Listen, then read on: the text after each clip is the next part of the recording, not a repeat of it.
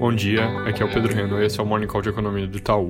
Mercados hoje começam o dia em alta, animados com as perspectivas de reabertura da economia americana que foram apresentadas pelo presidente Trump. Ele não anunciou datas na conversa de ontem, mas disse que mais da metade dos estados está pronta para retomar as atividades de maneira gradual muito em breve e que a decisão vai ser de cada governador, condicional a ter duas semanas de casos em queda e capacidade de testagem.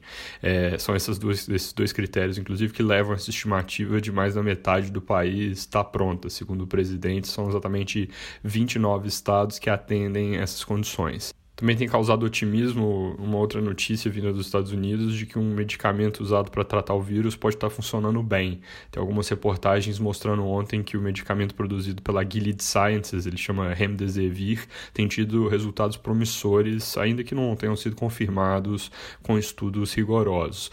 O surgimento de um remédio eficaz ele ajudaria não só a interromper a crise atual, mas também evitar a possibilidade de novas ondas no futuro, que é, por exemplo, o que o FMI coloca como como causa para um possível cenário mais pessimista. Então, a mera possibilidade de que isso ocorra, desse remédio surgir, já traz ali um bom humor para os mercados. Indo para a China, nessa madrugada saíram os dados que eu mencionei ontem, PIB do primeiro trimestre com queda de 6,8% no ano contra ano. Esse é o pior resultado em quase 30 anos, mas notícia velha, dado que o foco por lá já está na velocidade retomada. Números de março vieram um pouco melhores do que do trimestre como um todo. Isso vai em linha com a tendência de alta que a gente observa em indicadores diários. Destaque foi a produção industrial, que melhorou de uma queda de 13,5% em fevereiro para só 1,1% em março, também ali no ano contra ano. Comércio e investimento recuperaram um pouco mais devagar, mas mostrando a mesma tendência de ir saindo desses números negativos. Aqui no Brasil, o noticiário de hoje bem carregado de comentários sobre política. Ministro da Saúde, Luiz Mandetta, foi exonerado ontem pelo presidente Bolsonaro, substituído pelo oncologista Nelson Tait, que disse em pronunciamento que não vai haver qualquer mudança brusca ou radical na condição da saúde pública. Além disso, tem muito ruído novamente sobre a relação de executivo e legislativo, jornais reportando novas críticas do presidente à atuação do presidente da Câmara dos Deputados, Rodrigo Maia. No que diz respeito à pauta do Congresso, a Câmara votou e aprovou ontem a ampliação do Corona Voucher que foi proposta pelo Senado. Isso leva à possibilidade de receber o benefício para outras classes que não estavam incluídas na proposta inicial, como taxistas, motoristas de aplicativo, advogados. Houveram algumas mudanças no texto, então agora ele volta para o Senado.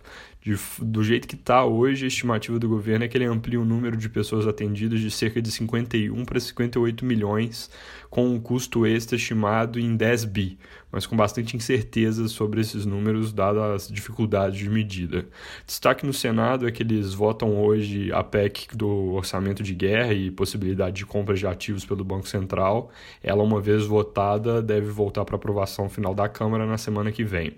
Projeto de ajuda a estados e municípios por enquanto está parado no Senado. Na semana que vem pode começar a caminhar de novo. Segundo a Folha, o governo está articulando para tentar colocar um relator aliado para comandar as discussões do tema.